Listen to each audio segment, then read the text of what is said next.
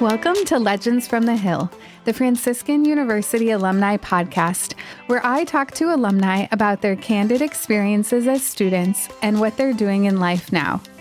Here in Season 3, we look forward to hearing from alumni across the globe about how Franciscan University has impacted their life and the lives of people around them. I'm your host, Christy Fleming, class of 2010 and Director of Alumni Relations at Franciscan. Thanks for joining Legends from the Hill podcast. Today we have Jason Negri on the podcast. Jason is a 1992 grad with a history degree and a 96 grad with his master's. After working for the university in a couple different capacities, he went on to law school and has been practicing law and serving his community. He and his wife proudly have a daughter who is an alum and another daughter as a student right now. Jason is a member of our alumni board and a great advocate for Franciscan. Let's welcome Jason to the podcast. Great. Jason, welcome to the podcast. It's great to have you. Thanks so much for having me. We would love to go back and start from the beginning. If you can give us a little bit about where you're from and how did you choose to come to Franciscan to study? Okay, I am originally from Long Island, New York. And when I was a freshman in high school, the, uh, the, the two women who ran my high school religious education program in our parish um, brought some kids to Steubenville for a high school conference weekend during the summer, and I was one of the kids who went. Um, I was pretty naive when it came to uh, anything charismatic, uh, anything Catholic for that matter. Um, and I had never visited any other college. So I went back for the successive uh, summers, going to the conferences every summer after that. And when it came time to pick what college I wanted to go to, since Franciscans was the only campus I had ever been to or visited, I just kind of by default uh, said, well, that's probably where I'm going to go. My mom really wanted me to go. And she and my dad made it pretty clear that uh, that they would pay for it if I went to Franciscan. And if I didn't like it after a year, I could transfer and go somewhere else, but I had to at least give it a try. Mm-hmm. And I really didn't have the gumption to to fight back. So I figured, all right, that sounds like a fair deal. I'll uh, I'll go for a year, see what happens. My my guidance counselors were pushing me to apply to more prestigious schools. Um, I, I wanted, in a vague sense, to uh, to go to a more prestigious school. But like I said, it, it uh, my mom's deal sounded good to me. So I figured I would give it a try and then maybe transfer to Harvard or something like that. And after a year at Franciscan, I fell in love and didn't want to go anywhere else. Mm-hmm. That's amazing. the The conference gets the hook, and then the school kind of sells itself after yes. the student experience. Exactly. So, what was life as a student like during that time? What did you find that you got involved mm-hmm. in? How did you decide what to study? What was that all like? Uh, well, I picked history as a major because I wanted to go to law school and uh, I was advised that history was a good foundation for studying law afterwards. um, as far as my activities, I jumped right into SAB, uh, Student Activities Board, very involved in my freshman year. Also, during my freshman year was when um, Operation Rescue first hit campus. So, for those of you who know your your campus history, the late '80s, early '90s, uh, Franciscan became known and earned its reputation for pro-life activism um, and and the Operation Rescue movement really took off on campus. Well, it hit when I was a freshman, and I got very involved in that. So my first uh, two three years as a student, um, I was heavily involved in Operation Rescue, and uh, and that dictated a lot of other stuff. I, I had formed a household with some friends of mine. We formed the household uh, Servi Dei. It may or may not still be active on campus. Um, but once I started doing a lot more rescuing and pro life work, I found myself hanging out with uh, with the people who were also doing that, and it turns out that was the guys in Lion of Judah household. Mm. So after uh, being a founding member of Servi Dei, I determined that I was probably more of a Judah, and I uh, I switched over to Lion of Judah and and stayed with them through graduation. Oh wow! Um, yeah, because those, those were the guys uh, that I was with. Uh, you know, on Saturday mornings, picketing down in Pittsburgh, or or getting thrown into jail for rescuing things like that. Um, I was hanging out with those guys anyway. They were they were jocks. I was not a jock, so I wasn't uh, an obvious Judah at that point. Mm. But um, but they accepted me, and we had a great time during my, uh, my my final three years of school. I actually wrote the household prayer that I think is still in use right now, hmm. uh, from what I understand. Now, when I went back to campus a couple of years ago for a reunion, uh, I joined Lion of Judah for um, for Lord's Day. So I think they're still active, and it's it's kind of cool to go back and see them still still doing their thing. They are, yeah. They're definitely a presence on campus. So nice. That's awesome. Can and actually, it's kind of cool. My uh, my daughter, who is currently a sophomore at Franciscan, for this past Christmas, she bought me a Lion of Judah sweatshirt oh. that, that, the guys are currently wearing with the logo and everything. So it's it's kind of fun. Oh, very cool. That's yeah. good continuation. Exactly. That's awesome. Can I want to hear more about the Project Rescue and all of that? What was that like during that era? Wow, it was um it really turned campus upside down. You know, there were uh, a number of us students involved in it. Some faculty members um, were, were involved. Uh, deciding that you, and especially for me, I'm, I'm very much a, a rules and law and order type of person. So coming to the conclusion that this form of civil disobedience was something that we felt compelled to do, um, that was a big switch uh, for my life. Um, I, I I knew I was risking my future. I wasn't sure what I was going to do eventually. Like I said, I was considering law school. Um, I was young and naive and didn't possibly fully think through the ramifications of that level of civil disobedience and getting arrested uh, to, to to help the unborn. But um, but it was something that I was convicted to do at the time. And like I said, a lot of my fellow students and even some faculty and staff were doing it as well. But then there were a fair number of people on campus who were very uncomfortable with it and uh, and and spoke out against it. Um, so it was um, it was a tumultuous couple of years. Uh, Father Michael Scanlon, of course, joined a rescue at one point. Um, he and the Bishop of Steubenville both got arrested in Youngstown and spent uh, almost a week in jail, and that drew a lot of attention. You know, having somebody of Father Mike's stature and the bishop too mm-hmm. um, getting involved in something like that. And then after I had been involved for a year and a half or so, um, the penalties for rescuing became much, much stiffer. Hmm. And it came down to if we all of us had to make a choice because you could no longer rescue and still be a full time student. Uh, everybody had to make a choice, one or the other, because uh, it was getting to the point where serious jail time was was being involved, and you uh, and if you were missing your final exams and and uh, you know three uh, three fifths of, of your schooling, it simply wasn't possible to do both. So a number of students, friends of mine, left uh, left school completely and and uh, decided to rescue full time, at least temporarily. Oh wow! And uh, I, I, made the other choice, and I decided that I was going to stay in school and uh, continue and get my degree. That's what I did. Mm-hmm.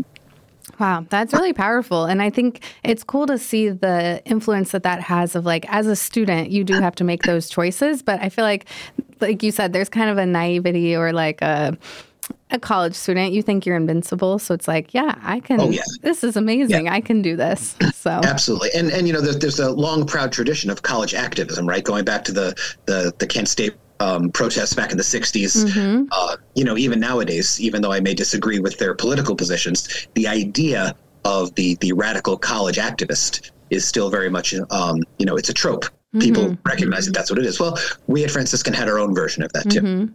Yeah, that's really cool. All right. So you said you were thinking of law school after that and different things. So where did life after graduation take you? Um, well, it was kind of a circuitous route. Uh, I did eventually go to law school, though it was many years later. After graduation, I stuck around Steubenville because I had fallen in love with a young woman who was two years behind me, and she still had to finish up school. So I wound up getting a job at the university, and I was working in fundraising and development for a couple of years. Okay. Um, she graduated. We actually we got married first, and she was married during her senior year of mm. uh, of college, which was kind of fun. We uh, we started our family in Steubenville, had two children, and I got a master's degree while I was working there. I was uh, in the, the education administration program, so I got my master's there.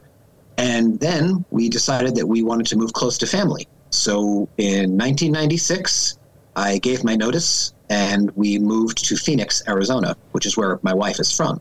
Um, we moved there, I got a good job, and I realized after moving there that I absolutely hated Phoenix.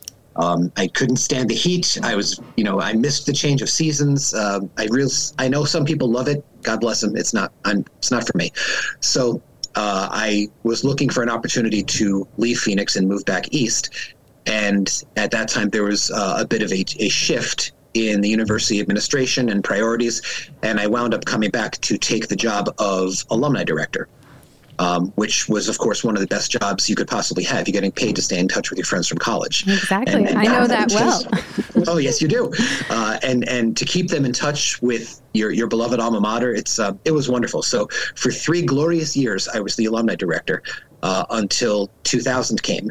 And in the year 2000, I left. We left Steubenville again to move to Michigan, so that I could be part of the inaugural class of Ave Maria Law School. Um, so we moved to Michigan. I did my three years in law school, became a lawyer and stayed in Michigan, and here we are. Yeah, okay. That's amazing. and you've been very involved in the community and practicing law in a, a couple different ways. So, what has been kind of the most uh, poignant part or what you've enjoyed most about practicing law? Well, I knew from the beginning, I, I was I was an older student going to law school. Um, you know, I, I, was just shy of 30 when I when I first enrolled in law school, so I was older than a lot of my classmates.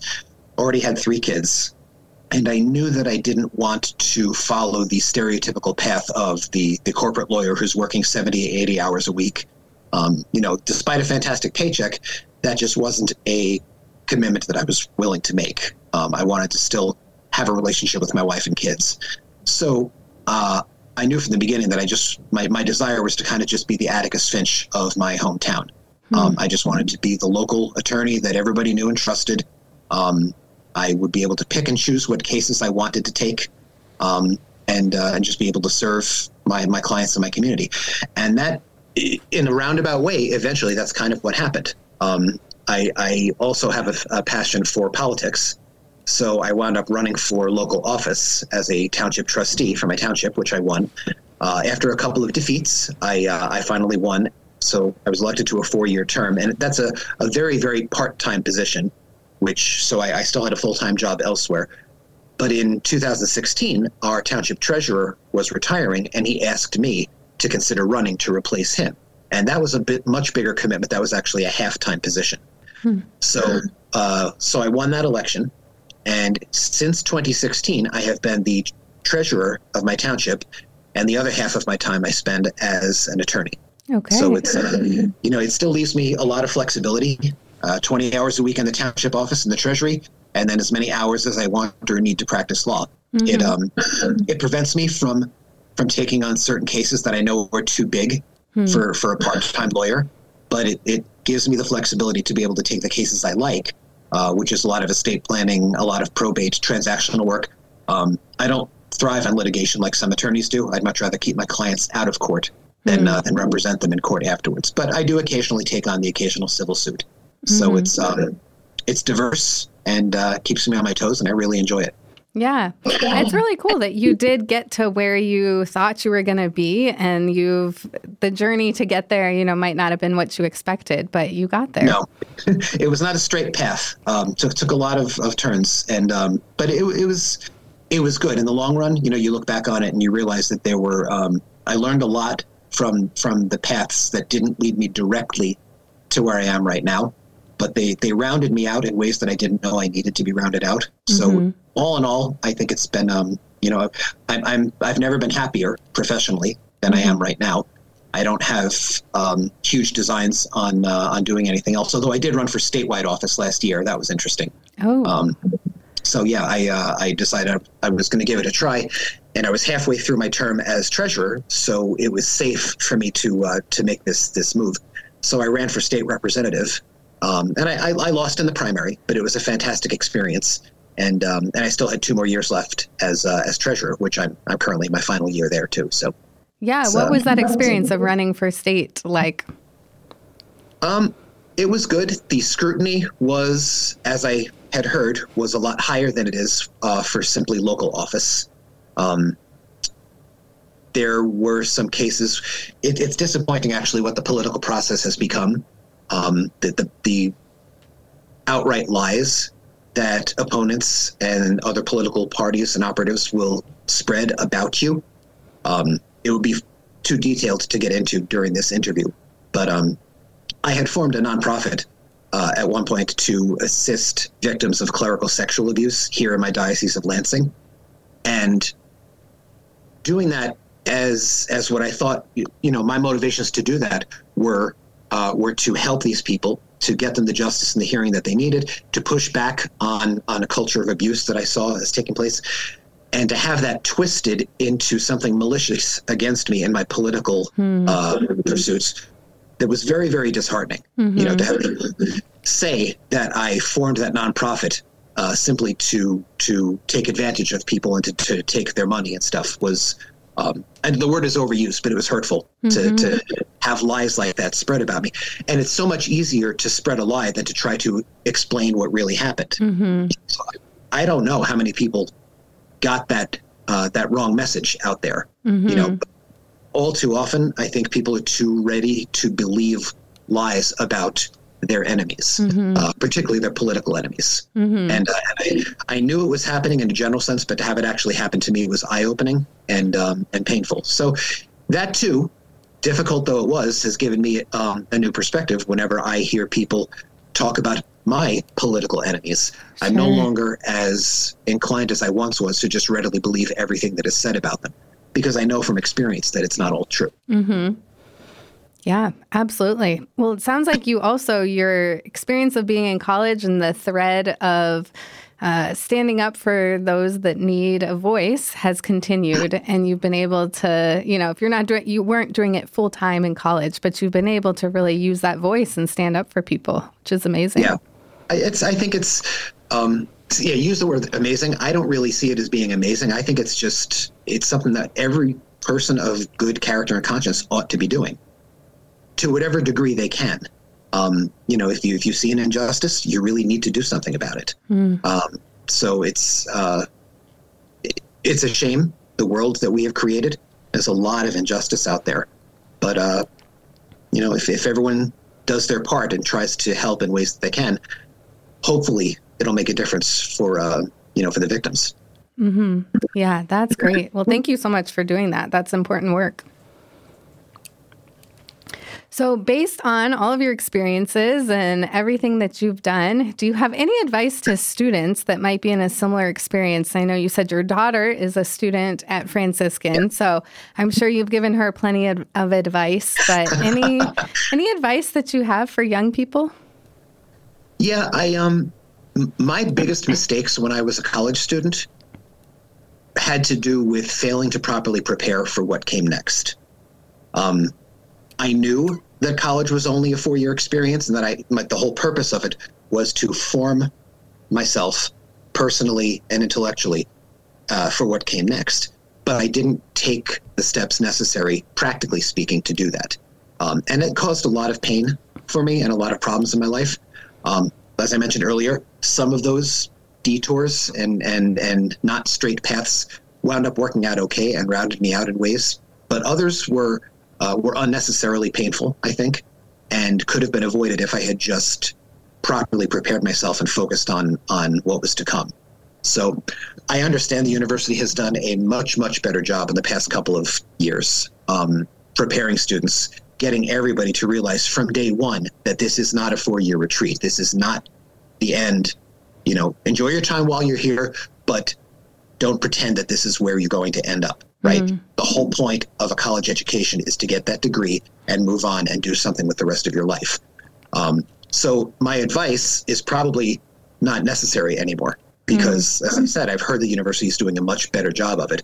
Um, but but if there are any students who are still treating college like it's a four year retreat, um, you know that's that's what I would say is the most important thing is take those steps, do what you have to do to prepare yourself for what comes next, and um, you won't regret it. Mm-hmm. Whereas you probably will regret uh, if you don't do it. Mm-hmm. You know, I found myself um, a little bit aimless, you know, thinking that the rest of the world was just going to couldn't wait to hire somebody like me, and uh, and because of my personal decision to stay in Steubenville, because my wife, my my fiance at the time, was still there. Um, the job market in Steubenville was pretty awful back in the uh, in the early to mid '90s. If you didn't get a job at the university, there really wasn't much else to do. Um, and I spent months unemployed waiting for uh, for a suitable job to open up the university, which it eventually did. But it um, it caused a lot of problems and a lot of turmoil, turmoil for me at the time. Mm-hmm. So um, it could have been avoided if I had just been more practical during my time on campus. Mm-hmm.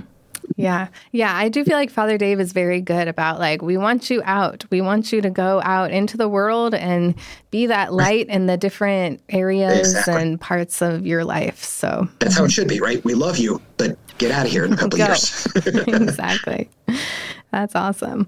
Well, it's yeah. wonderful to hear kind of where God has taken you in your journey. So, can I mm-hmm. take you back to um, a couple of our hot takes from the Hill questions to talk, to think, have you think about your student experience a little bit more?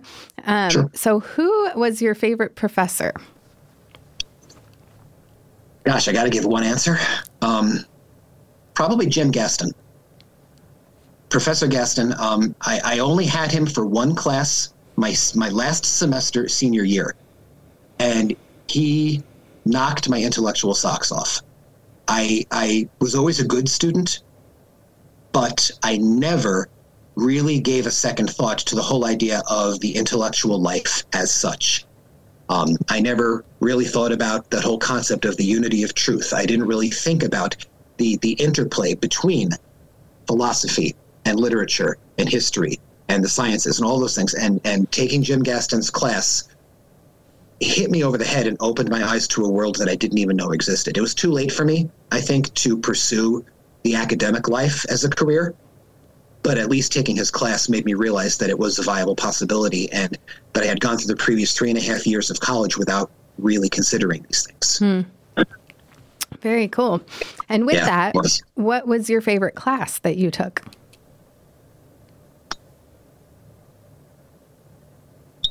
It was probably that class I took with Jim Gaston or any one of the uh, history classes with Dr. Carrig.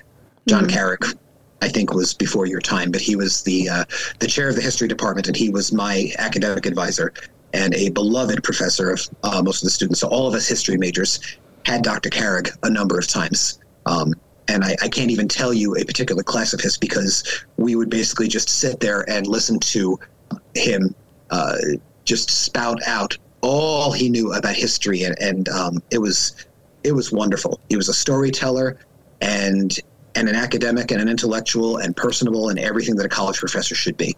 Hmm. Very cool. Um, where was your favorite place to study as a student? Um, probably my room. Mm-hmm. I just I would just usually hole up in my room or the library, either or. But mm-hmm. but uh, most of my studying was probably done just in my room by myself. Which dorm were you in?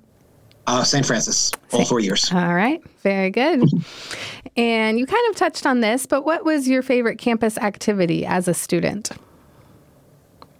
My favorite activity was actually singing with my band. Hmm. Um, my sophomore year, I think it was, and and a freshman year, beginning of sophomore year. In addition to everything else, right? In addition to my classes and Operation Rescue and SAB and stuff, um, I formed a band.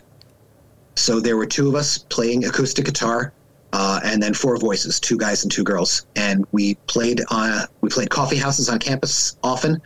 We wound up being asked to take over the music for the eight o'clock morning mass on mm. Sundays, Christ the King Chapel. Um, and and we actually had a much, even though we, we sang a lot of folk music um, when, when we would play out in concert, our liturgical bent was much more traditional. Hmm. So I think our singing the eight o'clock morning mass um, on Sundays was the genesis of that mass being kind of along more traditional lines. We weren't doing Gregorian chant; it was still guitar music. You mm-hmm. got to remember this is still the 1990s, um, but our our style was very harmonic and um, and a lot more traditional for mass than the much more charismatic uh, 1030 mass. Mm-hmm. And so, and I understand that tradition has also continued. So mm-hmm. there you go. Yeah, very cool. All right. And finally, have you ever run into an alum in an unexpected place? I'm sure being the alumni director, you did in many, ex, you know, circumstances, but any other times that you've run into an alum? Um, it had whenever I've had to travel, uh, whether for work or for pleasure, and you go to mass at an unfamiliar parish. Almost, oh, not every time, but almost every time I have found Franciscan alumni that I knew at that parish. And I guarantee you that even if I didn't know them there was probably at least one Franciscan alum in the congregation, even if I didn't know who they were. Um, the, the, clearest example of this was probably on our honeymoon. Uh, mm. My wife and I got married in uh, in Phoenix, but we honeymooned in San Diego, and we just picked a parish at random to go to uh, on this, the Sunday during our honeymoon. And darned if we weren't three or four rows behind one of her household sisters. Wow. Who turned around for the sign of peace and just had this wide eyed stare, seeing us a couple of rows back. And um, yeah, that was fantastic. And that sort of experience has happened repeatedly throughout my life. All over the place. I love that. Very fun. Well, Jason, thank you so much for joining us. It's really cool to hear about the time of your that you were a student and where you are now. So, thank you for being such a public servant and all the ways that you have given back to Franciscan and continue to be a legacy parent today. Oh, it's my pleasure. The Franciscan formed me into the person that I am right now. And, and you know, my wife and I both, our, our entire household, um, we have Franciscan to thank for it because that's that's where we met. And um, yeah, it's uh, I'm I'm thrilled to to still be in touch with the university, to be on the alumni board, to have um, now my second daughter uh, go there. My my older daughter had graduated from there in 2018. Hmm. So uh, yeah, hoping to continue the relationship for many years to come. Yeah, that's wonderful. Well, thank you so much. Thanks, Christy. Take care. Do you know an alumni with a story to tell?